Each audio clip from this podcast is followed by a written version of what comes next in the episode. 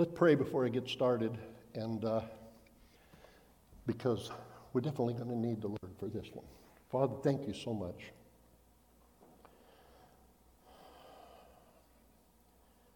Thank you, Lord, that you are so good and so kind to us, Lord, that you bring your presence, Lord, and you lead us, Lord, in the way of life.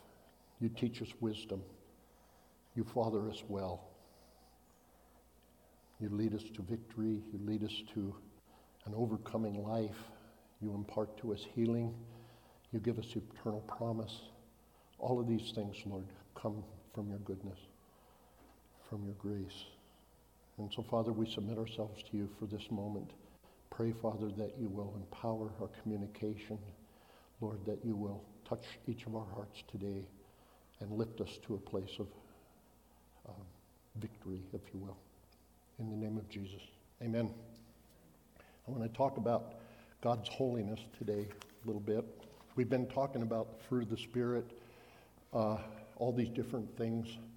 And so I just think it would do well for us to understand when we look at this topic of God's holiness now. Um, I'm going to give you some definitions and different things and qualified things, but it's a, it's a kind of a difficult word to handle because, because it means one simple thing, but it's so overwhelmingly huge that it's kind of hard to see it all. So I'm going to do my best to kind of hit a few, a few points and help you uh, comprehend what I'm trying to say. I'm going to have to trust the Lord for that. But uh, who am I? Who are we? Where's God taking me? They're all great questions. Sometimes I think it's good to be reminded of these big things. Uh, like Joe, we can forget how big and how awesome God is and how wonderful his gift of life is. We can tend to kind of become myopic on our own circumstances and forget the larger picture of what he's doing. And so today I'm going to attempt to raise the eyes to the beauty of the Lord by contemplating His holiness and what it means to us today, I realize the mention of the word has power to invoke all kinds of negative emotional reactions. Perhaps you've been in uh, a place where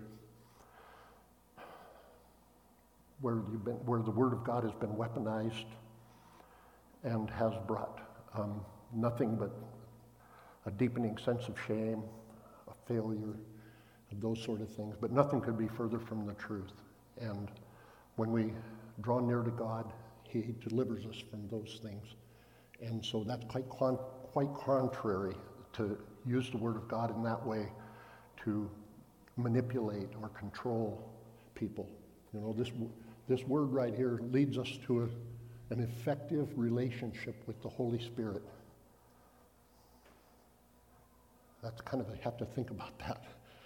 You know, this is black ink on white pages, got some red in it, the real important stuff. But basically, what this does, it's as less, this is not a rule book. For us to take this up and use it like a legal weapon is, is quite wrong. That's why we have so much disparity in the body of Christ because we do exactly that. What this does is opens up the, it opens up wisdom to us the Holy Spirit is the very wisdom of God that's given to us. And it opens up wisdom. That's why we, we, we, come, we come hard with this word meta narrative. There's one story of what God is doing in His world and what He created us for. And that, that high context of the meta narrative, that one single story, reveals the wisdom and the power of God and His effectual workings in the world. And so, does that make sense? So, anyway, we can have a lot of negative emotions when we talk about, well, what am I supposed to do? If I think about, I'm in the world and I'm bumping up against other people, what am I supposed to do? You know, to be right. Now, we're going to try to touch on that a little bit. Hopefully, by God's grace, some here will be helped to a clearer understanding to others who may be gleefully enjoying a high level of self righteousness Perhaps they'll find new joy in the wisdom of gaining a contrite spirit. The scriptures tell us that God dwells in the high places. He dwells above everything, but his place is also with the lowly and the contrite. He's with those who sense their need. So first of all, what do we mean when we say the word holiness? As pertaining to God, this is kind of a definition, if you will. Holiness is the moral excellence of God that unifies his attributes and is expressed through his actions, setting him apart from all others. As to humans, the word is used to designate a state of being set apart for a sacred purpose. Now,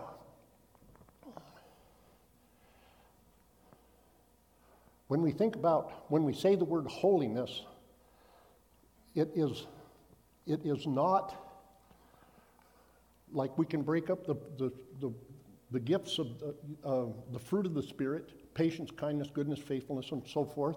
We can break those apart and look at each one and we can kind of attribute certain things and we can process information when we see this fruit manifest in our life. And, but they're all one.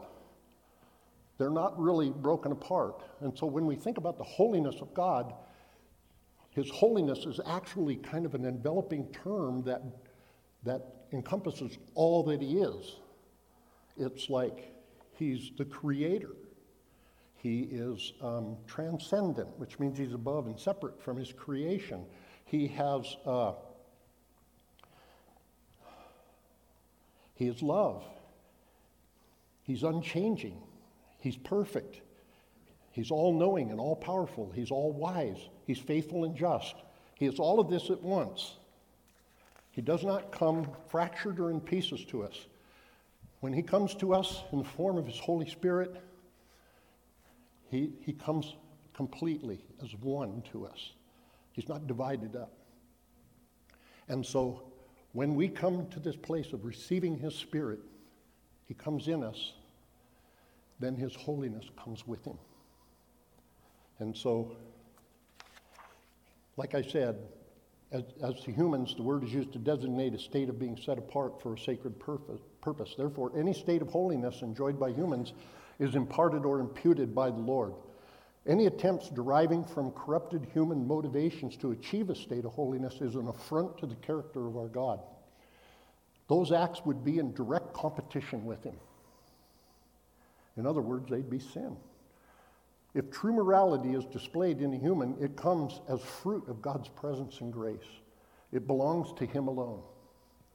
So, if we're looking at our Christianity as some kind of moral code that we adhere to, we behave a certain way, and therefore we are identified. you see, we made the club. We've completely missed the point. We really have. And so, and actually, to, to live in that way is to act in a self righteous manner, and it actually puts you in competition with God. Now, that sounds horrible but God is kind and He's loving and He's pretty patient. And so there's lots of grace for Him to do work in that place. And so we can, so we can find this, we can find healing no matter where we are, even if, we even if we're participating in that type of a mindset. This is His holiness and what we benefit from when He shares Himself, His holiness with us. When He, is, when he revealed His name to Moses, uh, Yahweh, he was actually making a declaration about his holiness, that encompassing totality of who he is, because his name means I am who I am, or I am who I will be. When Jesus said, I am, he was also declaring and taking on, making a statement about that fullness of deity in him, which is what the scripture says. In him, the fullness of deity dwelt. So God's holiness is established in his character, his nature, and his authority. There's no moral ambiguity in his integrity. He is the standard of purity. The Apostle John likes to use the word light to describe his holiness and purity. Uh, 1 John 1 5 says, This is the message we have heard from Jesus and now declare to you God is light, and there is no darkness in him at all. Peter also gives us encouragement on how we're to respond to his holiness. But now you must be holy in everything you do, just as God who chose you is holy. For the scriptures say, You must be holy because I am holy. So, so how we hear that is kind of different. We're thinking, Well, I have to be morally perfect. You know, that's not true. What it means is, is simple separation. Is, is when we say yes to Jesus, we've been translated from the kingdom of darkness into the kingdom of light. And now we live in a place of perpetual fellowship with the Holy Spirit once we say yes. And so, what do we do to gain that? Simple faith and trust. That's what it is. I could go on and tell you stories. I mean, this, this is huge all through the scripture. I, that, that's the intimidating part for me is like, what in the world do I talk about to bring this down a little bit? But if you stop and think about, like Abraham, uh, just real quick, Abraham's just out, I don't know, make, having a barbecue one day, and all of a sudden, Yahweh shows up with the two angels. They sit down on a stump, and, and the Lord just has a conversation with, with Abraham. you know, there's no burning bush, there's no fire, there's no, there's nothing. There's just all of a sudden, Yahweh shows up. That's what it says. It says Yahweh said. I mean, that's who's there.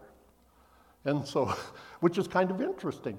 But when he shows up to Moses, which we'll talk about a little bit in a minute, when he shows up to Moses, he shows up in a bush and he makes this declaration about holy ground. Why is that? What's the difference between Moses and, and Abraham? Abraham, by what the scriptures show us, God just said, Come out from among your people and come out into the wilderness. And he just did it. What a simple thing. That's all he did was pack his gear up and take off. And, and so, what a high, stop and think about the level of faith and trust in that.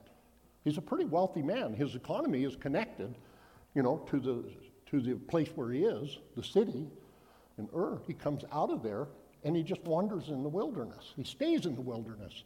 Unlike Lot, who later on goes down into Sodom, Abraham always prefers to stay out in the wilderness. And he wanders all the days of his life. And what that communicates, or what the scriptures are saying to you, is that he was a man of faith. Whether he acted it out, whether he acted it out perfectly or not, he had a high level of trust in God. He wrestled with God. But the whole thing is, is that faith and trust actually made the way, if you will, for Yahweh to come and sit on a log with him and be present with Abraham, with Abram at the time. But anyway, you, you follow my thinking? But with Moses, there was something else that had to happen. And when we follow the story of Moses, we can see that yes, Moses was willing, but he was constantly questioning, constantly, constantly struggling in this trust place with the Lord. And to, even to the point where it's manifest from his heart, where he strikes the rock twice and is prevented from entering the, is prevented from entering the uh, promised land because of it. And so we see this, this element there's, there's these elements in Moses and, and Abraham that are different. And that'll kind of come to bear on some of the things that I'm going to say here in just a bit. Both Peter, both John, Peter, along with Jesus, Paul, and James, give us strong encouragement to embrace and respond to God's call to holiness or separation. Why?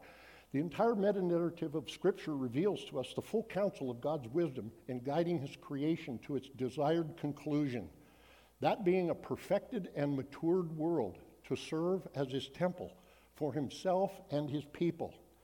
With the introduction of sin, an attempt to gain an independent life from God, came competition and a challenge to God's holy nature, all that he is. It became an affront. There was competition now that came in.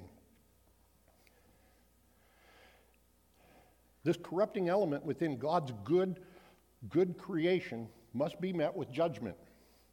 The good solution is death. I'm going to try to talk slow. The good solution was death. it's just like, what? That is not good. that separates me from my loved ones. And, and it feels a little threatening, you know. But his, his solution, now let's not forget, we're talking about God and His holiness, and He is good. He is good all the time. He is never not good. All the things that he does are right, true, just, and good.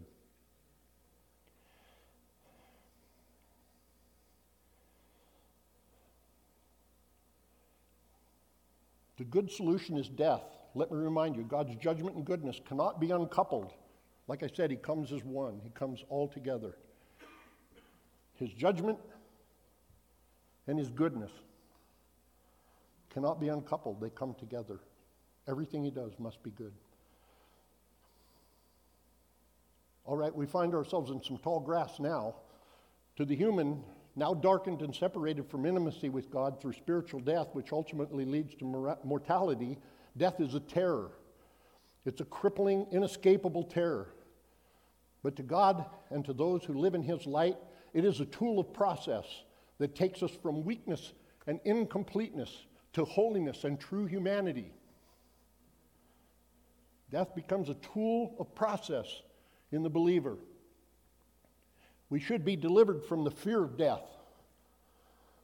Because at the moment you said yes and believed on the Lord Jesus Christ, you were translated from the kingdom of darkness into the kingdom of light.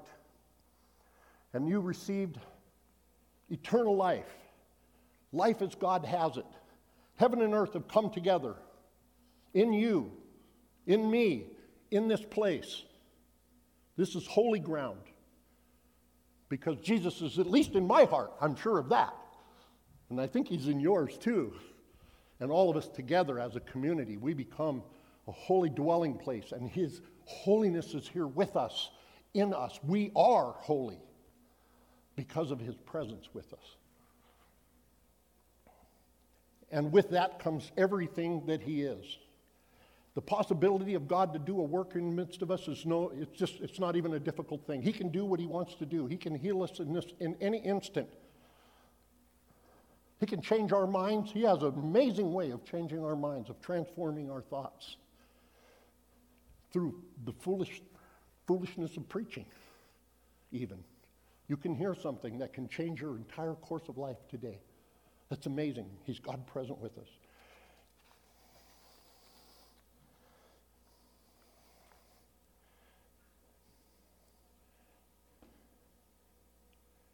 Is holiness dangerous? Yes and no. We're talking about the presence of God, the whole, the totality of who He is. Is He dangerous? Yes and no.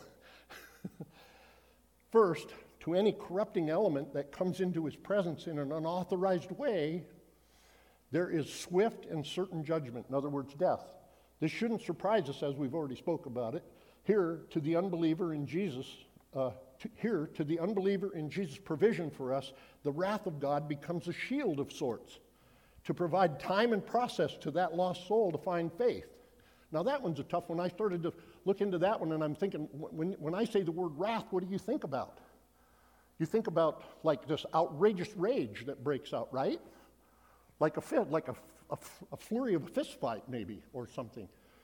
But his wrath is filled, God's wrath is filled with desire, is filled with a hunger for righteousness and justice. When God is expressing his wrath, he is setting a boundary, a corrective boundary for you, for the world, for the unbelievers, for those that need his life. He is setting a strong boundary there. And it's, it's uh, think of like the cherubim at the, at the garden with their flaming swords. So they can't cross over, they can't enter in. There's a separation.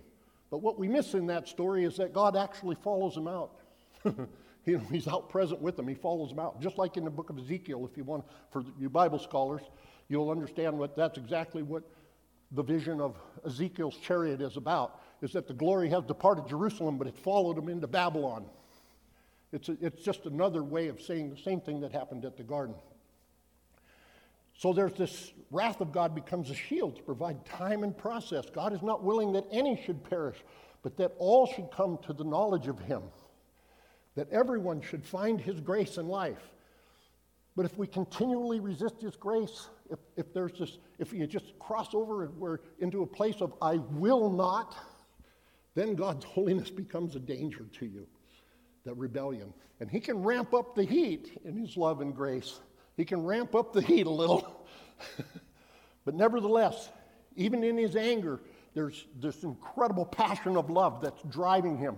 If you want to read more about that or understand it, you can see a beautiful picture of it in Hosea chapter 11, where God is ready to judge his people, but he has this incredible turning in his heart. He goes, Oh, I would just, just, destroy, just destroy him, but my compassion is just leaking out. And so with wrath, what we get is here's Jesus sitting at a table with some Pharisees. And there's a man with a withered hand there. And they're looking to see if he's going to heal the man. Well, of course he's going to heal him. Our God is a healing God. What can he do? He got to heal. and so he's looking across, but it says, and Jesus looking across at them in wrath. And so think about what I'm saying. What he is desiring is for them to come to repentance. So he heals the man right in front of them. He reveals his goodness right in their very presence. But yet, you see it? Anyway, before the cross of Christ, God provided living, living examples of how humans should respond to his holiness with great respect. And this is the point. Think of Moses and the bush, or of the temple and the priesthood. So we get Moses, we get Moses, and he's walking along, and all of a sudden there's a bush that, and it's burning, and he goes, hmm, a burning bush. I've not seen anything like that. And so he walks up to it, and then the Lord speaks to him. He goes, Moses, get your shoes off of your feet. Where you're standing is holy ground. God's presence, like I've been saying, brings the holiness of God.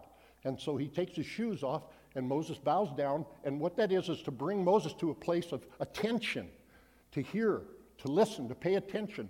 God is actually imparting grace to Moses at this point in time to open his ears and to bring himself down and to receive something from God. Is it uncomfortable for Moses? Probably. Probably a little uncomfortable for him. When we think about the temple and the priesthood, we know the stories of how they tied the rope on the feet of the priest and he would walk in. And that had to do with some ceremonial uh, infraction. If they didn't do the ritual cleansings, which I'll just going to chat just a second about, but if they didn't do the ritual cleansings, then the priest was in threat walking in. Now, why would God be so harsh in that? You know, He's got His holy presence in the Holy of Holies. There's a temple, it's the presence of God, and these are His chosen people. He's got a priest that's all set up. But if the priest comes in and doesn't, doesn't do the proper ritual things, so yeah, his, his presence can be threatening. you know, he can, he can, and why would that be important? God shows us that ritual prayer, the, through the ritual purity laws found in Leviticus how to, how to separate clean from unclean, life from death, things that produce life from things that produce or touch death. So, what God is trying to do is bring a testimony of life to live. A life that is apart from Christ is a path that eventually comes undone. And so those activities that are done in that, the motivations and stuff, are unclean. They touch death. They're driven in this place of corruption and spiritual death. And we keep holding on to that. We're trying to hold on to that make, and trying to squeeze life out of it somehow. So we build bigger houses, bigger barns. Uh, we uh, put on we put on our best face, if you will. We do all these religious activities and so forth and so on to try to promote ourselves up, to look good, to be worthy. But all of that stuff, as the scripture tells us, is like filthy rags. There's nothing, there's nothing in it. So the whole point of what God is trying to do, and you have to remember that ancient Israel was they, they went through these things. They were never going to be able to come to, to wholeness under the law. That was the point we find out in Romans. They were never supposed to be able to be faithful. But what God did was using them as a testimony. And now, unless we think that God is unjust in that, like that seems kind of bad, you know, why do I get to be the example? You know, that's like the one Jewish guy, you know, that says, you know, I know we're the chosen people, but maybe God could choose someone else for a while. And, but the point is, is that God hasn't forgotten his promises. So we have this beautiful chapter, all Israel shall be saved. God will be faithful. And so, yes, in their sufferings, God remembers them. So we have this thing of touching death. Why would this be so important? Humans living in a corrupt world system and a weakened earth are given over to toil and hardship. They lose all possibility of the vision of the goodness of the one true God. You only need to look at various idolatrous religions that man conjured up as their best guess as to how to appease unknowable gods. They took their best shot, but we're always working from a place of death, a place of spiritual death. Until Jesus came and made God known to us, that was our condition. That was the human condition. To Israel, all the rituals, sacrificial ordinances, and celebrations given were good gifts given to help us find our way to God's life giving, life affirming goodness. Every one of them, each and every one, was an act of love on his part. In Isaiah 61, verse 7, we better push through here a little bit. It was the year that King Uzziah died, and I saw the Lord. He was sitting on a lofty throne, and the train of his robe filled the temple. Attending him were mighty seraphim, each one having six wings. With two wings they covered their faces, with two they covered their feet, and with two they flew. They were calling to each other Holy, holy, holy is the Lord of heaven's armies. The whole earth is filled with his glory. Their voices shook the temple to its foundations, and the entire building was filled with smoke. Then I said, This is Isaiah. It's all over. I'm doomed. For I'm a sinful man. I have filthy lips, and I live among people with filthy lips. Yet I have seen the King, the Lord of heaven's armies. Then one of the seraphim flew to me with a burning coal he had taken from the altar with a pair of tongs. He touched my lips and with it and said, See, this coal has touched your lips. Now your guilt is removed and your sins are forgiven. And so here's, here's Isaiah somewhat pious Jew, and all of a sudden he has this vision of God in his holiness, and this heavenly being flies over with these tongs and touches his lips with the coal and pronounces to him, Now you're, now you're cleansed. And it's, not the, it's not about the seraphim, it's not about the tongs, it's not about the coal, it's about the fire.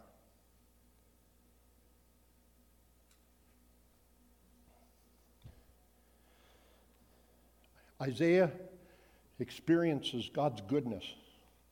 In the presence of his goodness, he sees, he becomes aware of his own lack, his own impurity. When we draw near to God, I've heard this testimony a thousand times. Anyone who's been seriously uh, serious in their faith and draw near to God, you have this sense when His presence comes near you, you have this sense of humility, that comes upon you. And like Isaiah, but the fire, this, this Old Testament prophet, his lips are cleansed. He's never the same. He's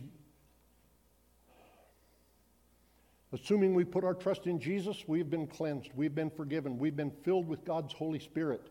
We have been delivered from judgment and made alive by the Spirit when we re- we have received eternal life as God has promised, and we have been set apart to share in God's holiness to advance in the healing of the entire world by extending His holy presence. In a way, one could almost say we have become the coals of cleansing so needed by those under an eternal death sentence. And so, like Isaiah of old, when the Holy Spirit comes to us, Jesus says, Oh, I long for fire to salt the earth with fire. This is what he was talking about. When the coming of the Holy Spirit come, the, the symbol of fire is always about the purity and power and holiness, the refining fire of God is what it's about. And so when the Spirit of God has come to us, it's no wonder, like in Acts, when the Spirit came, that flames appeared above them, what seemed like flames. This was for a testimony, but this is the truth of what has happened to us. And so we carry that fire within us. And when we live and move and have our being in Him, when we draw near to God, we become, we can have that effect. Because haven't you figured out that corruption breeds more corruption? But the presence of God brings healing and life. And that's what happened. God's holiness, his, his totality of who He is, touched Isaiah and changed him. And God's Holy Spirit has touched us and changed us. Obedience to Jesus is the way of holiness. When we live by the Spirit in submission to the Father, we find an ever increasing experience of faith, trust, and love. Obe- simple obedience. Just do the things that he says. It seems so simple in our discipleship. You know, we go to great lengths uh, to um, help teach people. But the simple thing is, is if we can stand next to them and help them process their conflicts with wisdom and support and love, encouragement, they find healing. Obedience to teach them, to teach us, to teach one another. Since God has given us His Holy Spirit, we have proof that He has adopted us and He's now our true Father. He's not like our earthly fathers. He is good and always works for our benefit. He always meets us according to our eternal need. Here we see the goal of, the, of His discipline toward us. He is leading us away from corruption and to the beauty and power of His own integrity, Christ likeness. The difficulty of these disciplines is harder at first. His ways are so different than ours. But as we grow in respect and wisdom, the disciplines become quite welcome. His goodness becomes so rich to our hearts that we, be, we come to welcome His judgments, knowing the rich blessing of His peace and provision. We become confident in the power of His love to heal and overcome evil around us, in and around us. The fruit of God's presence in us is strongly reflected to those around us. We flourish in peace, even in the presence of suffering. Hope explodes in our hearts as we began to see the end of his work in a very real way a renewed earth perfectly joined with heaven. The whole creation becomes the home of God, resplendent with the full expression of his holiness, where his goodness has swallowed up death itself, along with all the corruption of sin. Come, Lord Jesus. Come, Lord Jesus. This is what it's about simple yielding. What are the works? The works are to believe in Jesus. If you're here today and you've never said yes to Jesus, it's just as simple as that. Saying, I say yes to you, Jesus, come. it's that simple. God doesn't make it difficult. But know this when he comes in, he is going to change you. He is not going to leave you in your state of pitifulness, in your brokenness. He's going to continually be drawing you more, closer, closer, closer. He's going to establish people around you to help mirror who you are, who you are, who they are. He calls us to love. Ever, anybody ever tried that one? I'm going to just love everybody today, Jesus and you'll have you set yourself up for a miserable day because it's all about just resting, just resting in Him, and just being present with people. It couldn't be simpler. Just being present, trying to establish this place of sacred space between us.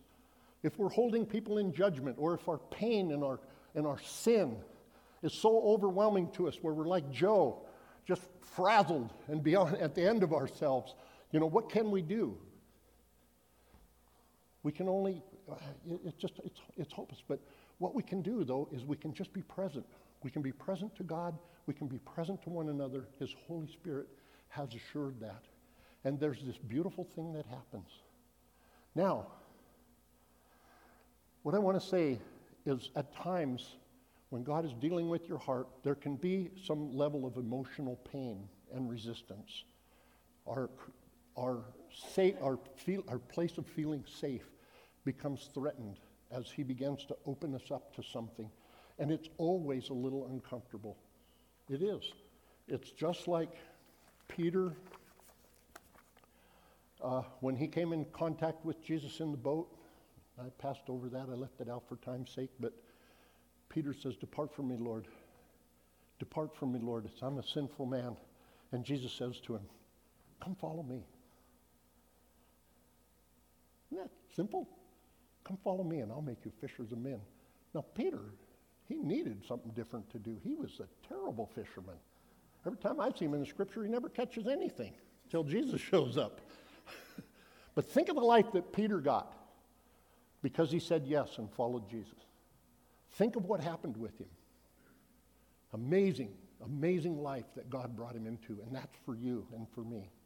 Each one of us, if we'll just say yes, if we'll, if we'll just say yes and let Him take us through our pains, take us through our sufferings, take us through the difficulties in our life and our trials. If we'll just say yes and learn to relax and rest in Him, He'll bring us through. He will show His power in healing. And so we'll find ourselves in the place of transformation. And that's why this is important. We're set apart from the world for this work.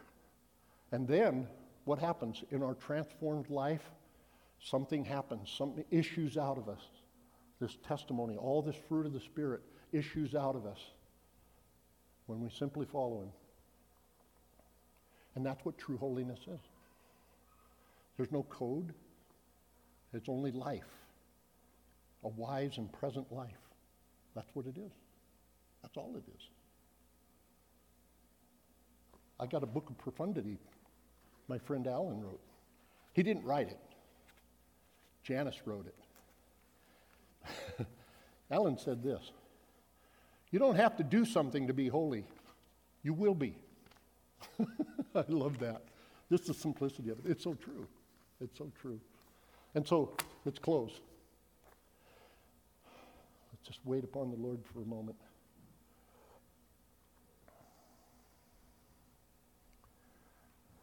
Holy Spirit, there are those among us, Lord, that are afraid of you.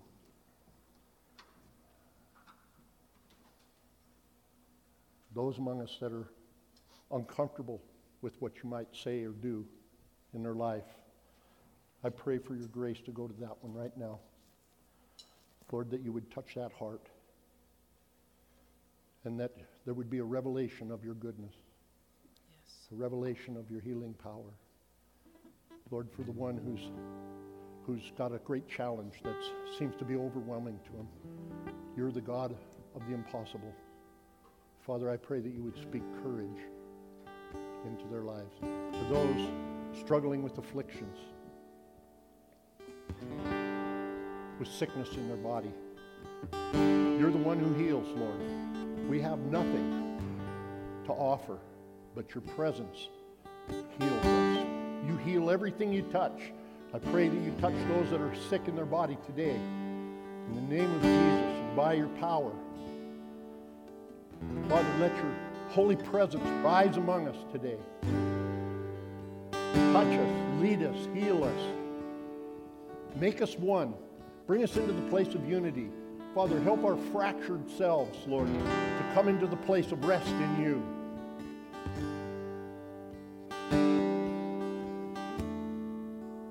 Allow our opinions, Lord, to just wither away in the fire of your presence. Lord, where we see your hand moving, to where we can see what you're doing, just like the wind blows. Help us to be conscious of those things that you're doing in each one around us. Lord, make us more acutely aware of your presence with us and with one another.